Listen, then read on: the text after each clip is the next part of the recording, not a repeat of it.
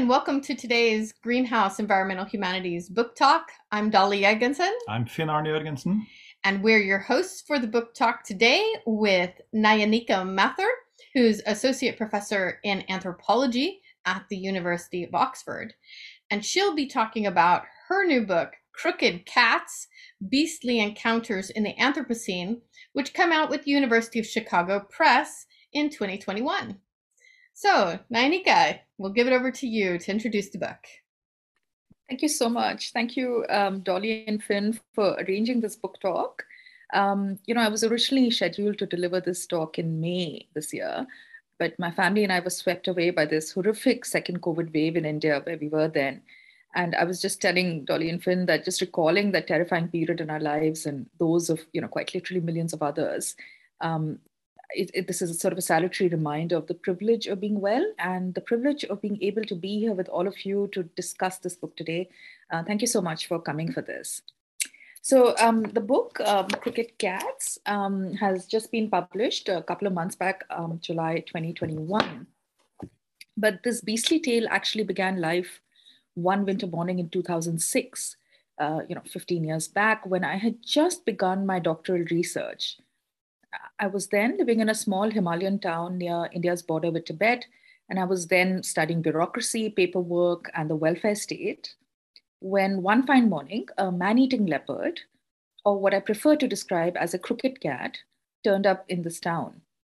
So this, this big cat announced her arrival in rather dramatic style by attacking a neighbor of mine, a woman who I knew somewhat.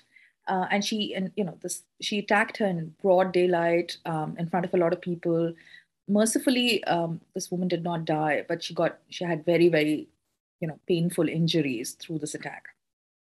Now, this particular leopard then went on to establish what was popularly described as a reign of terror in this town for the next few months, and it took a few, you know, it took about almost three months before she was hunted down.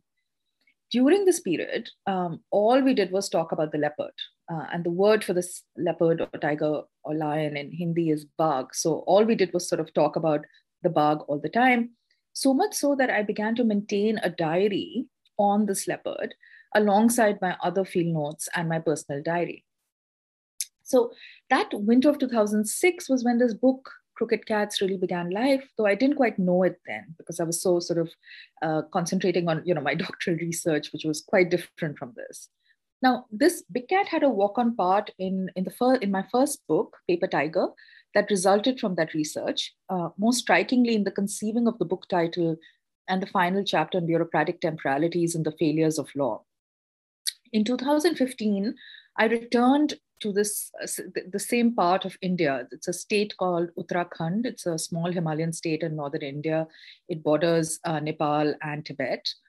Um, and I sort of went back there to do another sort of fieldwork related project. But this time I was based out of the capital city of Dehradun. Within weeks of my arrival, a young woman was killed by a leopard just down the road from where I was residing, in an uncanny mirroring of precisely what had happened almost a decade back in Gopeshwar. This time, instead of being a small remote Himalayan town, it was in the sprawling capital city of the state, in the plains and within the bounds of the Forest Research Institute, which is an institution that was central to the birth of scientific forestry in India in the nineteenth century. Dehradun reverberated with the shock of this killing. There was a proliferation of bark talk yet again, and I just found myself pulled back into the world of crooked cats. So while I had been interested in, and I had been sort of, you know, keeping uh, sort of some sort of research going on big cats that make prey of humans ever since two thousand six, it was really only after the second incident in twenty fifteen that I really got my, you know, teeth back into them, if you will pardon the pun. Now, let me sort of, so this is sort of the origin story of how this book happened, uh, but let me sort of, what I'm going to do now for the next, you know, ten, twelve minutes is really just uh, pick out some questions that I get asked quite often, and also just some of the contributions I hope uh, this book is making or is contributing to certain discussions in certain ways. So let me first begin with the title. Um, so question that I often get asked is, you know, why do I call them crooked cats? You know, um, what's the point of this title, and why, why crooked cats instead of what they're more popularly known as, which is man-eaters? So right from the start, I was quite uncomfortable with the term man-eater for its, you know, it's so obviously sexist in its use of man rather than human. Uh, and as it happens, most of the victims of attacks by predatory big cats tend to be women or young children. Um, but beyond this initial discomfort, I also found the colonial origin of the term, as well as the manner in which the state, the contemporary Indian state, and conservationist agencies deploy it quite problematic. And something that, you know, I think is quite central to the endeavor that underpins this work is uh, to break from both the colonial accounts of big cats um, in India, as well as the more contemporary conservationist positions uh, on big cats. Um, and I also sort of want to critically assess the role of the state um, and particularly the sort of the governance regimes that have been put uh, around uh, the preservation and conservation of big cats in India. So in a way, you know, I'm trying to break from all these accounts, whether it's a colonial account or conservationist account or the statist account. Uh, and so I didn't find the term man-eater particularly suitable uh, for doing that. But actually, the reason that I really turned to the, the term crooked cats and why I find it convincing is because when these big cats are described as man-eaters, it really doesn't square up with the many stories that I've heard and recorded on them. So let me just sort of tell you one of the stories which also explains why, uh, you know, where this, the title comes from. So one way in which the presence of such big cats was explained to me in the Indian Himalaya, in the state of Uttarakhand that I just mentioned, was through their description as departing from the straight and narrow path to become, for some absolutely inexplicable reasons, crooked. There are, I was told in Uttarakhand, two types of big cats. There are those that are sidha sada or straightforward, simple, um, and they're as scared of humans as we are of them, if not more.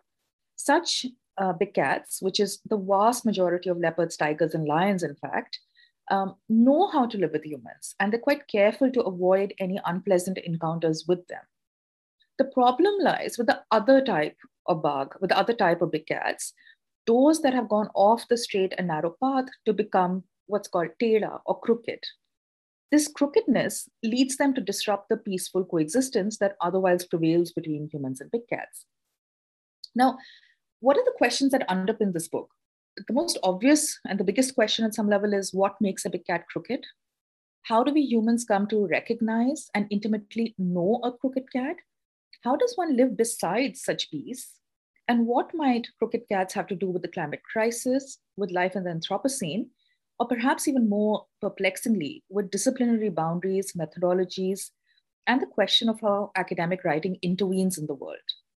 Now, these are the questions that this book delves into, and these are the questions that the term crooked cat allows me to sort of, you know, explore, um, I hope. So, you know, uh, I think I should begin by saying that, you know, um, one of the sort of what I think of as one of the defining characteristics of this work is that every chapter in it is speculative in nature. Uh, each chapter offers out several possible theories, case studies, and what I think of as informed musings. Crooked Cat sits uneasily with the production of an overarching, authoritative, explanatory narrative that is very much expected of academic writing. Now, this is partly a reflection of the temporality and form of my fieldwork, but is primarily, I believed, derived from the topic under consideration. Crooked cats are discussed through recourse to speculation, guesswork, the proffering of theories, analyses of cases, gesturing to historical examples, and by leading on biographical details of humans and big cats alike. Um, so I've sort of, you know, consulted scientific and conservationist journals, as well as state manuals, books of history, animal behavior, human geography, anthropology, political theory fiction, colonial diaries, and popular culture. My methods range from long-term participant observation in a bounded field site to free-ranging interviews, to discourse analysis, to the study of WhatsApp forwards, social media, news items, and images. My interlocutors, similarly, are a motley bunch, including but not restricted to hunters, families of victims, the injured, conservationists, forest guards, bureaucrats, journalists, uh, you know, just wildlife enthusiasts of all stripes, taxi drivers, school children, college students, biologists, photographers, or even just someone who regularly sees a tiger or leopard near the house, and even the odd poacher. So, you know, when I would ask these people, especially in the Himalaya, about crooked cats, they would respond by referring to human actors and historically shaped political structures. So for instance, I'd come and, you know, there's say a, a crooked cat in the vicinity, and I'd ask them about, you know, why do you think this cat is there? You know, are you scared of them? Like, what, what's your, like, what do you feel about them, basically? And I was really struck by the responses, because the response really always sort of mentioned politics and power and the state. And in fact, the presence of an exploitative state um, that is only interested in furthering the interests of its own narrow coterie of powerful and wealthy people was particularly stressed. Um, so was capital in a very interesting way. Capital was ever present in these accounts in the form of polluting, fume-spitting, resource-draining big businesses and the lopsided fruits of such industries that benefit a thin sliver of the population. Empire, too, was never absent, with references made to the British Raj, and the post-colonial Indian state was oftentimes accused of practicing a form of internal colonialism. Metaphors of death, of destruction, predation, endings, and being swallowed or sort of eaten alive were omnipresent, as was a sense of deep time. The other thing which is quite discernible in many of these narratives on, on Crooked Cats is actually a sympathetic stance towards the beasts, once they had been killed or captured, that is, with elaborate theories propounded to explain why they do what they do. There were rich accounts of individual named big cats, alive and dead, that were also narrated to me. The real beast of the tale in the majority of the tellings then was not the offending leopard or tiger, but rather certain types of humans. The centrality of human action and the role of politics, history, capital, ecology, the landscape, forests and the destruction of them, the rage of the rivers, gods like Shiva, other animals like dogs and bears, government documents, the state, political parties, charismatic individuals, whether these were human or big cats, um, reincarnation, social media, surveillance regimes, and many other very surprising to me features were brought up to explain the presence and actions of crooked cats. These accounts, I argue, show a sharp understanding of history, capitalism, modern politics, animal behavior, sociology, and the ecological breakdown. They rippled with anger, with beauty, humor, fear, deep historical sensibilities, ecological consciousness, vivid imaginations, literary sensibilities, and sharp political analyses. I weave these stories together to claim that they are powerful depictions of life in the Anthropocene, paying careful attention to the connections they trace, their logics and poetics, and the regimes of governance and intimacies they emerge from, allows us to productively deploy the concept of the Anthropocene. So, In, uh, let me just say, what are the, you know, what are the main questions of this book?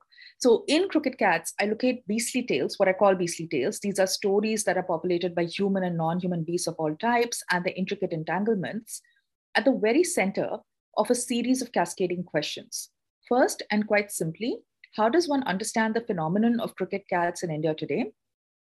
Leading on from this, how might the beastly tales of crooked cats deepen our understanding of the causes, consequences, and conceptualization of the climate crisis? And finally, how do they open out the debate on the Anthropocene?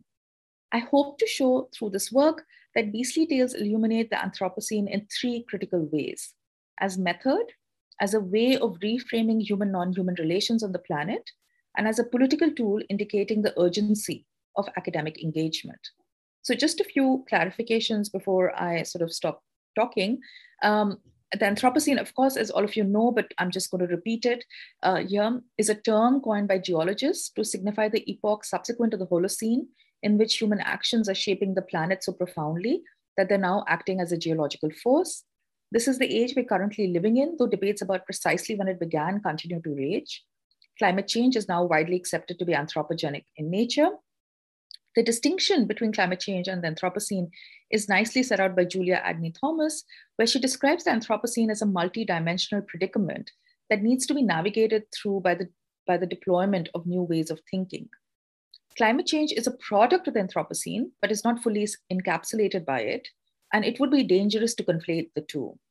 I utilize the Anthropocene to refer to the critical requirement of finding new ways of thinking and doing academic labor. I work from the premise that the Anthropocene signifies a political and ethical imperative to act on the world with a new urgency. To do so requires the weaving together of stories and elements of social, ecological, biological, historical, and political life that have been hitherto kept apart. This is not the same challenge as the one that the long-standing issue of interdisciplinarity posed, but is a somewhat different animal, so to say, due to the need to write in a new geological epoch and its potentially apocalyptic effects for life, human and otherwise, on Earth. Now, of course, human-animal relationships the world over, not just in India, are being profoundly shaped and changed by the ecological breakdown. Many of the central themes of Crooked Cats, the bewildering rise and attacks on humans by cats, by big cats, that is, the changing behavior of these big cats that is being captured on cameras and televisions and is evidenced in acts such as the increasing entry into the urban heavy, heavily populated sites, um, imminent species extinction with the tiger in a particularly vulnerable position, human anger at and struggles with conservationism are intimately linked, all of these are intimately linked to a changing planet. In that sense, the climate crisis enters empirically as a fact that can no longer be turned away from and is an urgent need of acknowledgement. So just the last point is, and I'm going to stop after that, you know, I think one of the things that this book then tries to do is that how does it talk about something as big as the climate crisis through something as apocalyptic, you know, as apocalyptic as the climate crisis, something that is so hard to pin down and so hard to sort of articulate through accounts of a seemingly tiny or seemingly sort of niche and rather orientalized accounts of big cats that make prey of India, of humans in India. Now, this is an ambition and a huge methodological challenge of the book. And I argue that it entails a questioning of long-standing modes of describing the world. It requires a transformation in how we narrate the story of human-animal relationships, as well as the plot line and who or what the main protagonists are. Um, I think this new form of storytelling also requires what we can perhaps call an agnostic stance towards disciplinary boundedness or subfields, such as, say, environmental anthropology or wildlife history or more than human geography. Uh, and that's one of the reasons that I found sort of the, the concept of the Anthropocene uh, quite useful, uh, or, you know, as a framing, because it allows us to sort of move uh, between and beyond disciplines in a way. Um, and that is why I've sort of centered in this entire book uh, storytelling through this thing that I call Beastly Tales. These are sort of stories about Uh, what's happening around these crooked cats. And I want to sort of devise a mode of uh, storytelling in which we can work through these, you know, these very specific issues of big cats that make prey of humans in India. And then from that, be able to sort of scale up to talk about something as big as the climate crisis. So that's sort of an ambition of the book. Um, I'm, you know, I, I leave it to you to hopefully read the book and tell me whether Uh, it is uh, achieved in any way or not, but I'm going to sort of stop here with this very sort of brief introduction. Thank you. Thank you, Nayanika. Uh, it's really fascinating to hear then these uh, accounts of, well, living in sharing spaces with animals uh, on, well, scales from the very local to the planetary, right? I mean, because that's ultimately what we're talking about with, with the Anthropocene. So um, there are plenty of things here we can discuss. I mean, I just also encourage then the audience to, to let us know in the chat uh, if they have comments. I thought I'd ask about first then is language. So you use this term crooked cats. So where, you know, crooked becomes something that assigns particular characteristics to cats. Uh, and that is quite common to do, you know, with animals. They they all have various characteristics, uh, and I think it's also quite language dependent and culturally de dependent. You know, what kind of characteristics they get. Uh, so, I mean, do you do you have this equivalent? You mentioned that you have, you know, the the word was bag, I think, for for the the big cats that in Hindi. But do you then have the same kind of assigning characteristics there? And do you see a change over time? I mean, with kind of environmental change, with their, I mean, original habitats coming under, well, being encroached on by human spaces? Mm-hmm. Yeah, Finn, that's a great question. Thank you. Um, so you're absolutely right. The language play here is actually quite important. Um, and that's something that, you know, I've, I've also sort of found really interesting that the moment, and, you know, to go back to the thing of why do I not use the word man-eater, there is a Hindi equivalent to it, which is Adamkhor, which is quite literally a straight translation of the term man-eater, um, which was used quite often by people in the mountains. But actually, when I would really sit down and talk to them, then they would, the stories that they were telling about the, these beasts, um, it wasn't, They, they would often not use that term, or they would use it in different ways. Um, and this, this particular phrase, crooked cats, translates quite directly into something Teda Bag, which means crooked big cat. Um, And that was a way that a few people described them to me. They're saying, you know, I don't, and it was always with this question of like, why is it that this, this particular animal has gone, you know, has become crooked? Because all the other fifty that we know, which live in this area or whatever, you know, all the other ones that we've encountered are not like that. Um, and what happened then was exactly as I said, there were particular characteristics that there were talk about with them. Uh, with these particular crooked cats. So something that was used very often to describe them was the fact that they're very cunning, that they're very devious, that they are, you know, it's hard to know exactly what they're thinking because they're able to outsmart humans. That um, and this, this idea of the cunningness of them um, was something that was again and again sort of repeated to me. Um, you know, there was just, also there was this idea of, you know, something that would often come up would be like sort of huge speculations on Uh, their past lives, on, you know, what is it that's made them like that? What trauma have they suffered? What harm has been visited upon them? What is it that they're not able to, you know, what is it that's making them tear out? What's making them go off this, the path that they were actually born to follow in that sense?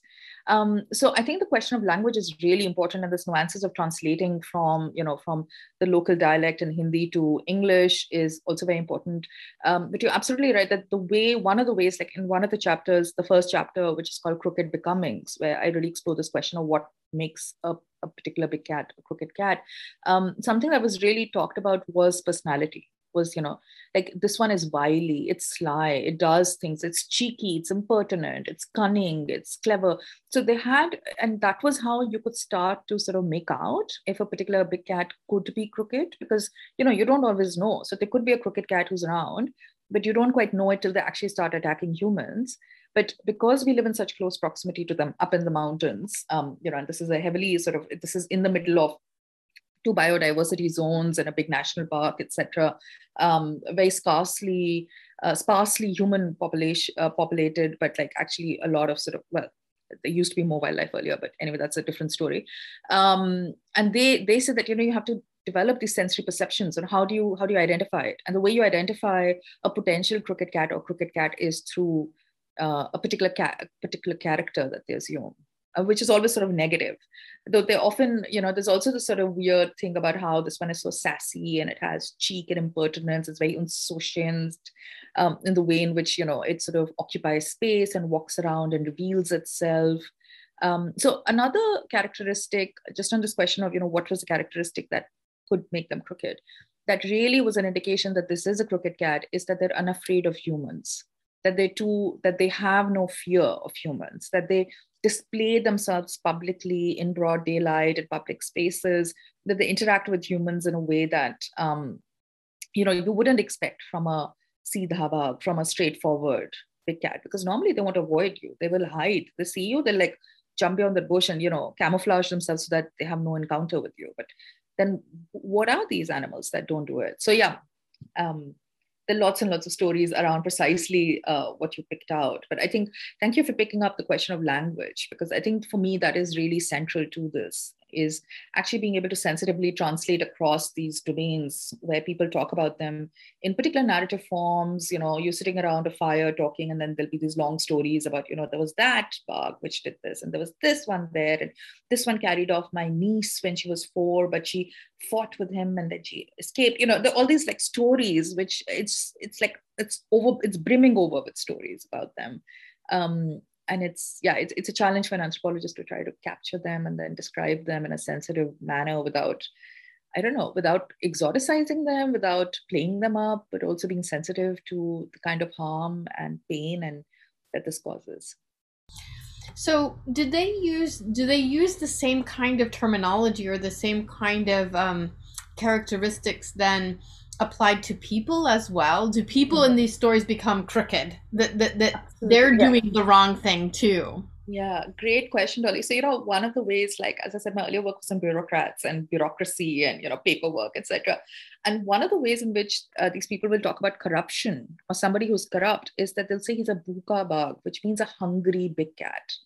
Um, and it's literally, and it basically shows this appetite for eating and for consumption and for predation through this. So you're absolutely right that there are similar um, metaphors, the similar phrases, but also similar characterizations to talk about certain evil people.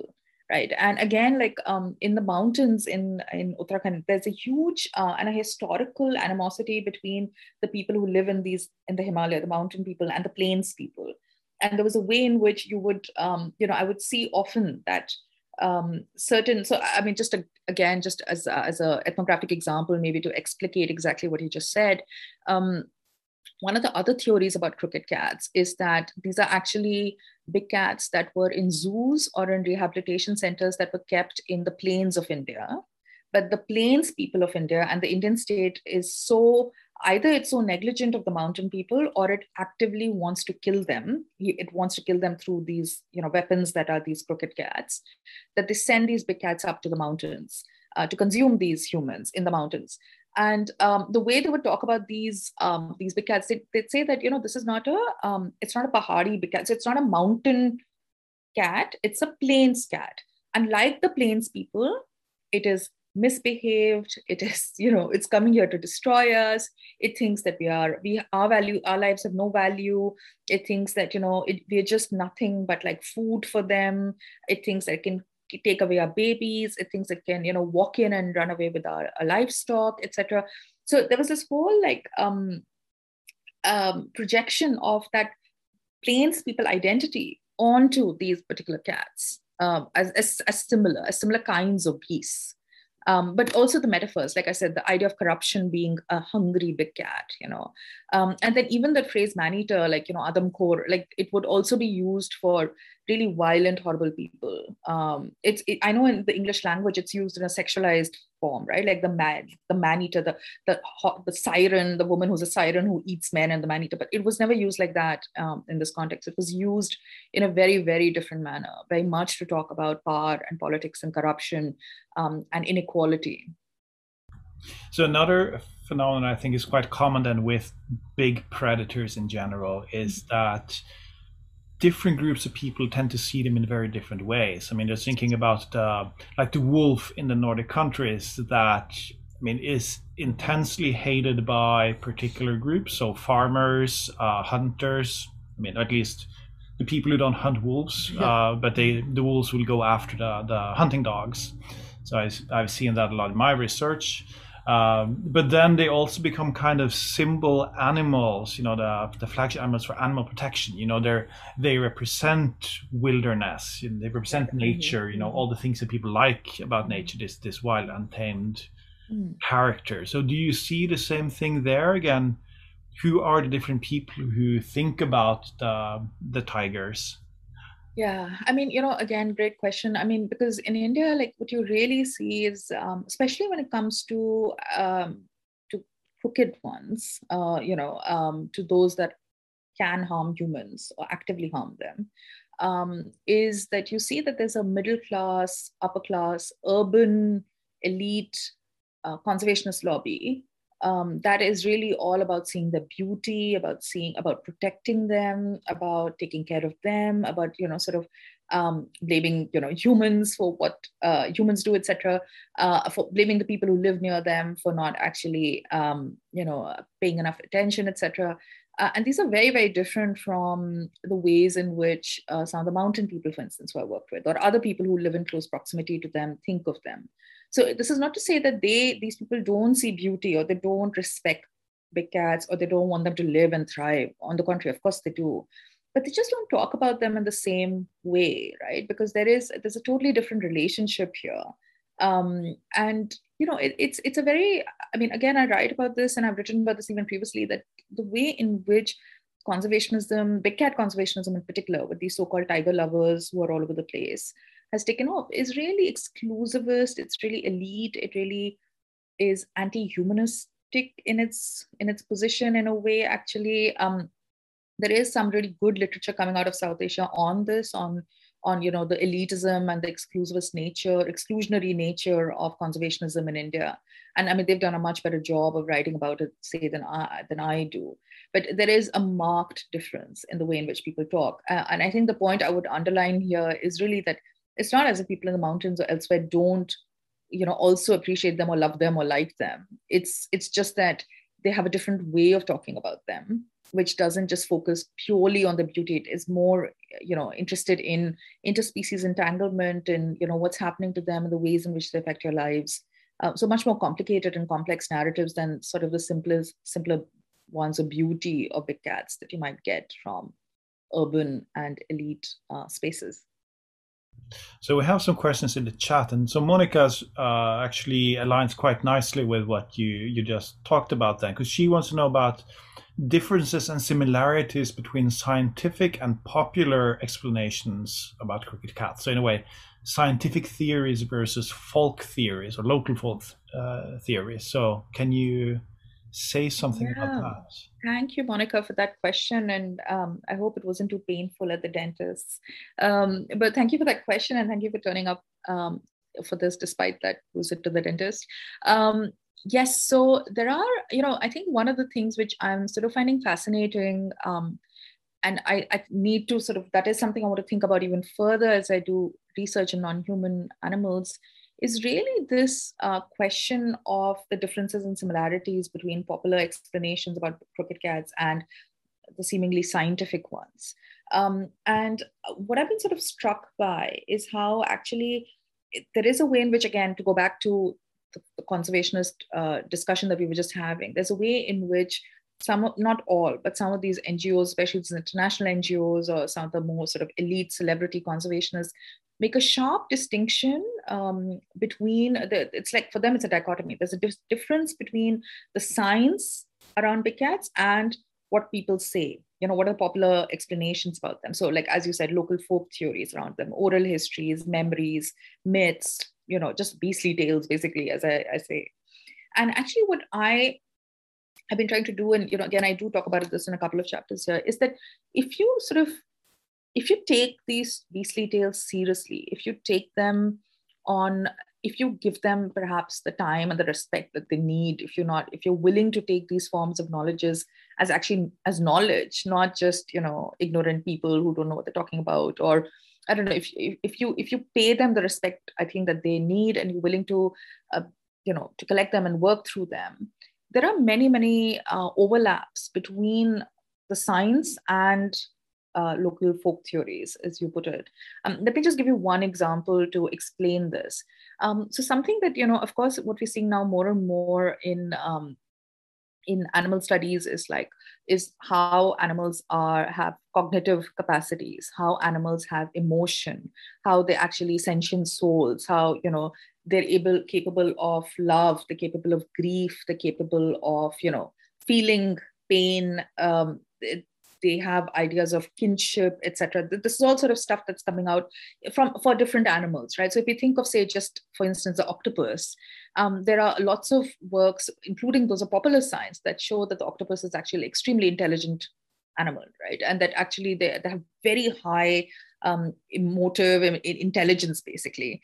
Um, and that is, you know, for, for these, in these theories, there is a lot of, I mean, they all assume that. They begin with this question of animal agency, that these are agentive, they're intelligent, uh, they are capable of emotion, they're capable of respect, they're capable of love, they're capable of, you know, they're capable of uh, understanding you. So, you know, I think something that I find really interesting is how a lot of people talk about, say, the, the local tiger, for instance, and the way in which that tiger, who they know and they've come to be able to identify because of, you know, distinctive traits or particular whatever stripe marks, or, you know, they just see them all the time. They're able to talk about how this tiger knows them, the tiger understands them, the tiger recognizes them, the tiger is doing what the tiger is doing because of, you know, past history or because of what happened to, you know, a relationship, et cetera. I mean, there are ways in which they talk about them, which again overlaps with a lot of the other work that we're sort of finding in um, in in the scientific sort of so-called scientific Um, stories on it. So, I mean, so one of, in fact, one of my sort of ambitions in this is also to try to say, you know, well, that which we consider science and that that we which we consider, um, you know, I don't know, just normal knowledge or whatever, native knowledge, et cetera. There are ways in which they intersect um, and they sort of complement each other, or they exceed each other, or they go in different directions. And part of it is to actually think about how that happens here. Um, but something I would say, and I think that, you know, when it comes to the climate crisis, like that's the big question of this book, right? Like, how does this help us understand something as big as climate change? I think that if we pay enough attention to um, to these beastly tales, we get a really good in into understanding something as big and global at, at scale like the climate crisis, in a way that to me, uh, well, I, I am an anthropologist, and you know, so maybe it's different, but to me is more um, accessible and more convincing than, you know, some sort of dry article in Nature magazine or something like that. So, so thank you, Monica, for that really great question. So part of your response made me wonder about one thing then. Do people have them particular strategies for cultivating, I would say, friendly or non, non-crooked relationships with individual tigers, since you say they recognize them?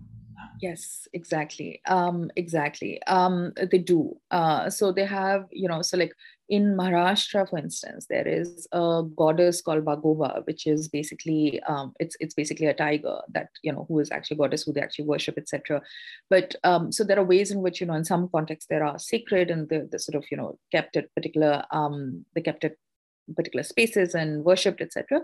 But even in terms of, you know, entailing a non, like, finding strategies to live with them so that they don't become crooked, they do some very basic things like, you know, putting their pet dogs away from them, cleaning up garbage because they get attracted to, to, to you know, to waste.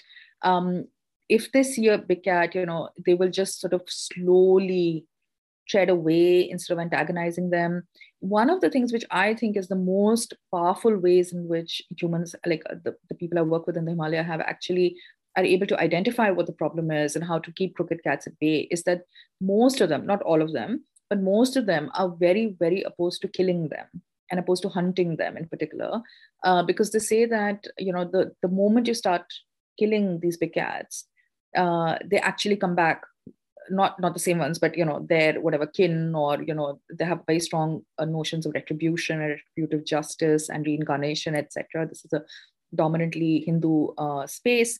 Um, they talk about how this will actually exacerbate climate, uh, not climate change, sorry, this will exacerbate human-animal conflict of that really brutal form.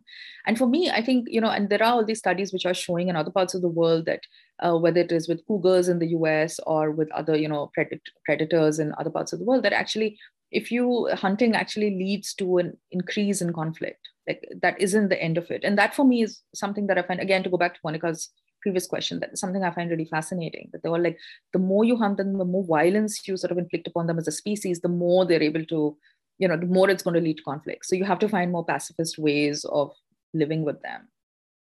Do you think then, in extension of that, that, you know, the ability to, well, live with them, to deal with them, is a skill that is developed, that particular people have, but mm. with, you know, changing environmental conditions, the tigers moving into new habitats, it encounters people who do not have those skills. And if that kind of, mm. of, of conflict increases, then you will have more violent cases because it's in contact with more and more people who don't know how to deal with them. It and can. then that, and that kind of leads to the question, do people then, in telling these stories, Um, you know, locally in their communities or to their families, are they teaching moments? Mm. Um, do they do they actively pass down information about how to deal with um, these local big cats? Yeah, absolutely. So, I mean, just to take them together. So, you know, the first um, point of, you know, adapting and learning to live and figuring out ways to cohabit. Uh, absolutely. There are, there's a lot of ways in which people do that. And to sort of just explicate that and to show how, how much of a difference human relations, human action makes. Um, I have this one chapter in the book, which is basically a comparison between three cities in India. So this is Dehradun, the city in Uttarakhand, Shimla, which is a city in Himachal Pradesh, and the, the you know, the metropolis of uh, Mumbai. Uh, and all three of the cities have, in particular pockets, they have a human leopard. All, these are leopards that we're talking about. They have problems, quote unquote, of leopards walking in and attacking humans or being in human dominated areas. All three of them are big cities, especially Mumbai, as you can imagine. Um, uh, but what I found really interesting between the three cities is that um, in Dehradun, which is, you know, um, which is part of this region, which has a long history of hunting. It has some very charismatic hunters. It has a very sort of the, the, the forest service and the, the, the bureaucracy that looks after them is very quote unquote colonial in, in its cultural practices. It believes in hunting and killing in a way that you don't necessarily see in other parts of India. Um, the response of the people is immediately just kill it. Like they literally see a leopard walking on the street and they're like, kill it immediately, which I find really fascinating because as soon as you go to, Shim, to Shimla, which is actually not even that far away from Dehradun in terms of physical distance, um, you know, I would meet people who'd be like, yeah, oh yeah, you know, when I go to work every morning, I see that leopard and walks past and I say namaste to it and it goes its way, I go my way, simple. You know, nothing has happened. I mean, they, there is no, like seeing a leopard in that space is just like, yeah, it's like, you know, us seeing a, a cat in, in England, you know, on the road, like literally like a small cat, not a big cat. So, you know, um, so it's basically, it's like, it's it's fascinating. And then you go to Mumbai, and Mumbai is really particularly telling in relation to your question, Finn, because they had this period where there was a very high level of conflict. Like, I, I hate that word and I don't really use it, but there was a very high level of um, violence, I guess, between the two, where a lot of leopards were killing people in this particular area. And then you see that there were these community-led organizations which worked with the government, with the forest department, and a couple of very good rooted wildlife biologists and conservationist agencies. Um, and they came together and did the sort of community outreach in that area. And they changed some of the policies, such as that of relocating or rehabilitating problem leopards. Hunting is very, very hard in this area anyway. They, you know, they did all sorts of stuff, which um, I, I, I can't, I won't necessarily go into detail here, but the point is that it immediately lowered conflict. Like conflict just went down. Those incidences completely plummeted. So you see that, you know, for me, Mumbai is a fascinating example of this, that changes in human behavior and a sensitization to these, to these, you know, very charismatic non-human neighbors of ours uh, makes profound changes in the space. Right. And I mean, it really, it, it keeps getting me back to that conundrum, which initially I found perplexing, that when I would ask humans about big cats, they would not talk about the big cat, they would talk about humans. They would talk about human action. They would talk about politics and economics and capital and the state and colonialism and, you know, this big business and that rich industrialist and that evil corrupt politician. I mean, and I'm like, but I want to talk about the cat. And they're like, but you can't understand the cat outside these human made systems, you know, and politics. Um, which to me is, you know, again, very telling. Um, but the point, Dolly, that you were making, absolutely, like, you know, there is a lot of like, as you're saying, teachable moments, there's a lot of like, you know, see, and especially so with me as an outsider and as an anthropologist who then knew was interested in this, they'd be like, well, Nayanika, you know, if you, you know, what you must do, if there is a leopard in your area, you must do A, B, C, D. Nayanika, you know, they have, you know, they have a memory, they carry, they know what happened in the past life. They know what, you know, who has hurt their children or who's hurt, you know, their grandparents, and you have to treat them with respect. I mean, there were ways in which the, you're told to, to cohabit. You're taught, you're told how to live with them respectfully uh, in a way that's equitable to both humans and non-humans. Um, and, you know, and these narratives and the nuances of them are completely lost, frankly, in some of the big conservationist N G Os or the, the state decrees and the guidelines that they have, which make no space for these forms of knowledges, which make no space for these affective relations between uh, big cats and humans. So you mentioned that you can't really understand these cats without understanding humans, but I think that makes uh, Sagnik's question in the chat really fascinating, because uh, there you had a question of, you know, what relations do these crooked hats, uh, cats have with other non-human entities? Yeah. I guess in a way, yeah. Are these crooked cats only crooked to humans? Uh, mm. What do they mean to, to other uh, species?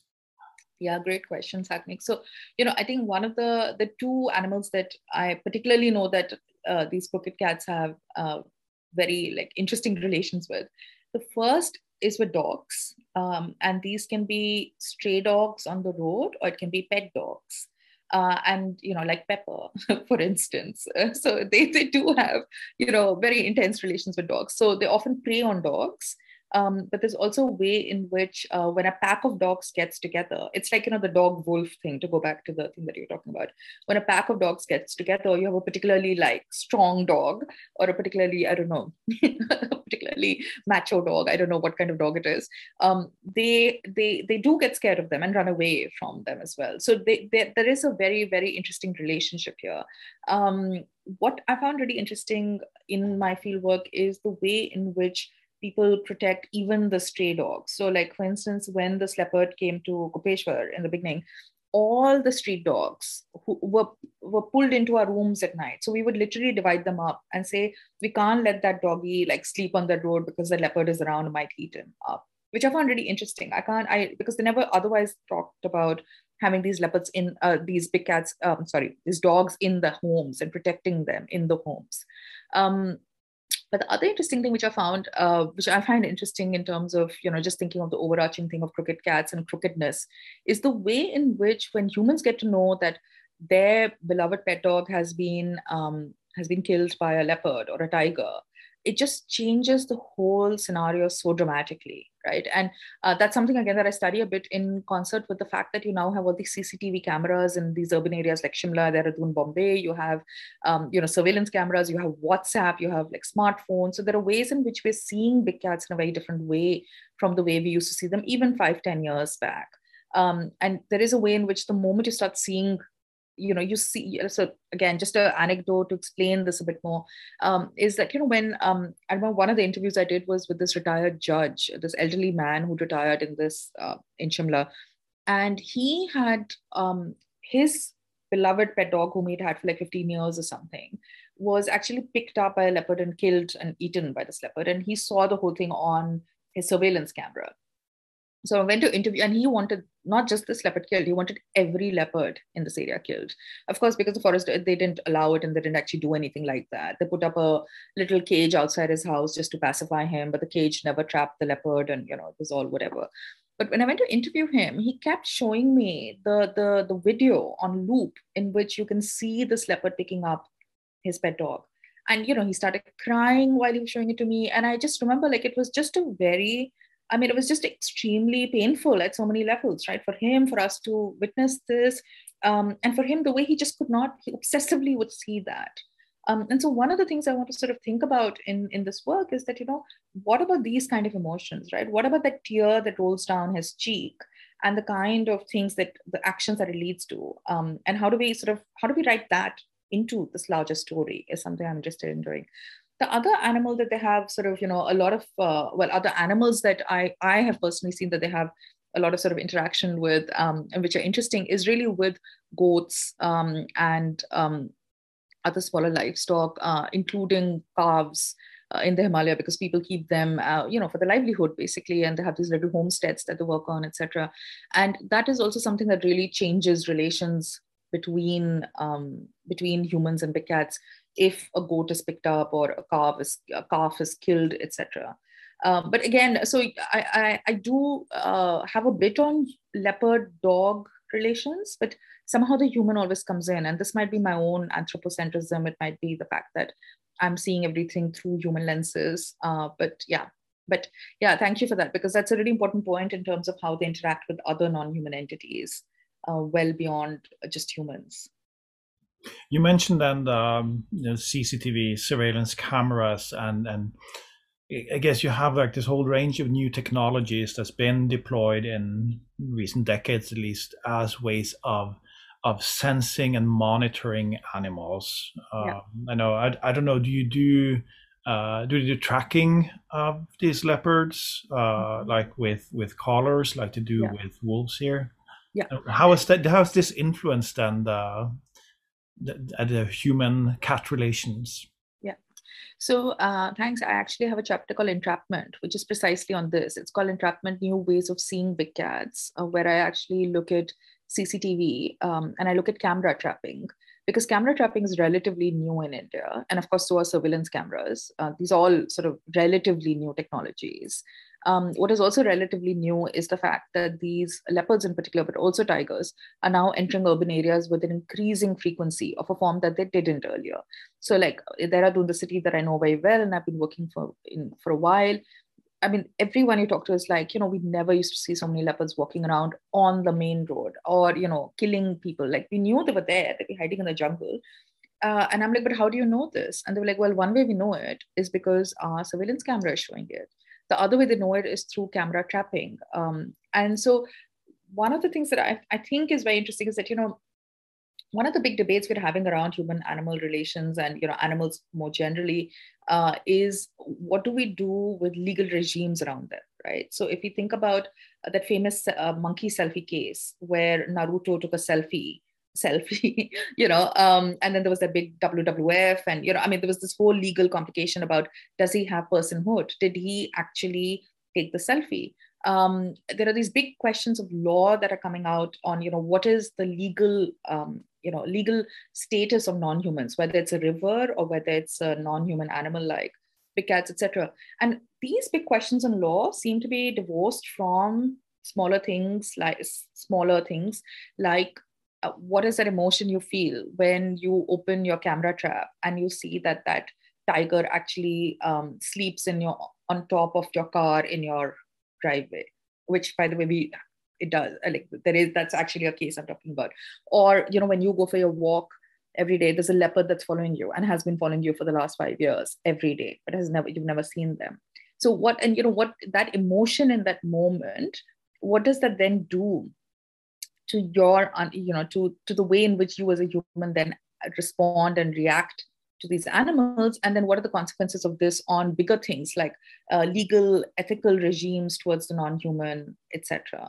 Um, and so that's one way in which, you know, and the thing is, again, if you look at the conservationist literature, it's all about the benefits of what's called digital conservation. It's all about, you know, this is great, this is non-intrusive, like for instance, camera trapping, not uh, collaring, but camera trapping is a non-intrusive technology, and through that we're getting to know so much about big cats that we didn't actually know previously.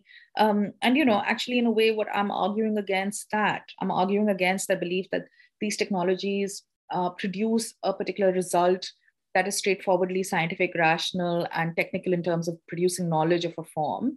Uh, I'm actually arguing and saying that what's happening with these technologies is that they have very unintended and unanticipated results and effects, including that of that visceral response of that emotion that they lead to, whether it's a gasp of shock or amazement, or it's it's a you know it's a scream of terror. And we have to find a way to um, include these emotions, these human emotions, into thoughts about technology.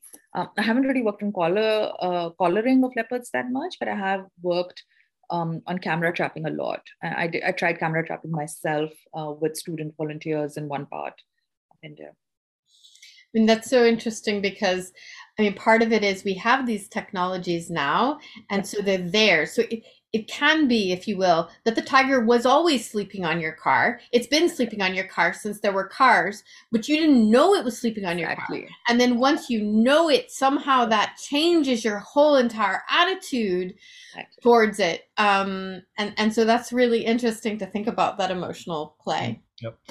I just wanted to get in like one last question here about, I guess, a fairly big topic, because you, I mean, you framed this as also a way of talking about the Anthropocene. Um, so what I'm wondering there is, like, across the planet, I mean, we're all living through the Anthropocene. We're living with the consequences of these particular forms of, you know, geological, environmental, social change. Yeah. Uh, but the...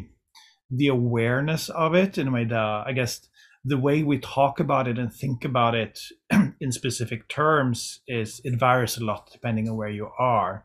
So, so I'm wondering how much, I guess, explicit reflection on environmental change do you see then, I mean, again, in relations to these encounters and relationships with the Crooked Cats? Do they talk about this in particular, like, this is a consequence of some kind of change? I mean, they may not, or probably don't use the term Anthropocene. It's too technical. Yeah. But yeah, exactly. They don't use the term Anthropocene, but they talk all the time about change. And they talk, especially again in the Himalaya, the change they talk about is actually, they talk about death. They talk about ending. They talk about things finishing. They talk about, I mean, they, they're really dark. Um, they're very cataclysmic. It's very much like, you know, something that, I mean, they've been talking about for a long time. Again, to go back to two thousand six, when I started my work, they'd be like, well, you know, everything here is ending. This is, you know, it's it, things are dying, and animal, and, you know, and when you talk to them about death, they'll of course talk about things like riverbeds drying up, glaciers vanishing. I mean, again, very, very evident um, where you can see it. you know, more and more a cri- like massive disasters happening. Um, so just earlier this year in Chamoli District, this is the place I worked in, there was a massive uh, gl- like glacial breach, which led to flooding and dams bursting, et cetera. So there is, it, it, these are very, very cataclysmic things that they talk about, and they've been talking about for a while, but they talk about it, you know, really, I mean, when I sort of, again, to go back to maybe Monica's first question, right, and to the point you're making, they don't use the word Anthropocene. They don't put it in the same narrative as Paul Crutzen has put it, you know, but what they're basically talking about is, you know, large scale change that's very evident. And one of the ways in which it's evident is in the very, very strange behavior of these crooked cats. It is in um, these massive disasters that happen all the time. It's in the glacier that they can't see anymore. It's in the river that's dried up. It's in the forest that's dying. It's in the musk deer that, you know, there was a musk deer sanctuary right next to this place I worked in. There's not a single musk deer left there. Um, you know, so it's it's in extinction and endangerment and all of these things. They don't use those terms, but they absolutely talk about them. And in fact, you know, for me, that is one of the, you know, I mean, I'm wondering, like, what, what do I bring at all to the study? And I think the only thing that I, one can is really try to center these voices, center these narratives and center these stories and say that, you know, what happens when we listen to them? What happens when you pay careful attention to them? Can something like the Anthropocene, which has all these, like, you know, very technical debates in uh, in the natural sciences, but also in the humanities and social sciences, they have particular kinds of, you know, theoretical conceptual debates which are going on about it. Um, What happens when we center these stories in it, right? Are we then able to think of the Anthropocene in a different way? Are we able to believe that people are talking about that which we call the Anthropocene, that which we call the climate crisis, but they're talking about it through these very rooted stories which are coming out of the Himalaya? And that's, that's an ambition of the work. Thank you so much, Nayanika um, Mathur, who's um, shared with us about Crooked Cats, Beastly Encounters in the Anthropocene with University of Chicago Press in twenty twenty-one. Um, it was absolutely fantastic to hear about this work that looks at uh, those cat-human relations and how um, crooked cats are reacted to and thought about, and all of the structures and knowledges that go Uh, around them. So thank you so much for joining us today. Thank you so much for having me, and thank you uh, both Finn and Dolly for you know for hosting this and for rescheduling. And thank you everyone who was here. Thank you for your comments and your questions and your very very very very supportive comments in the chat box. I really appreciate this. Um, thanks a lot.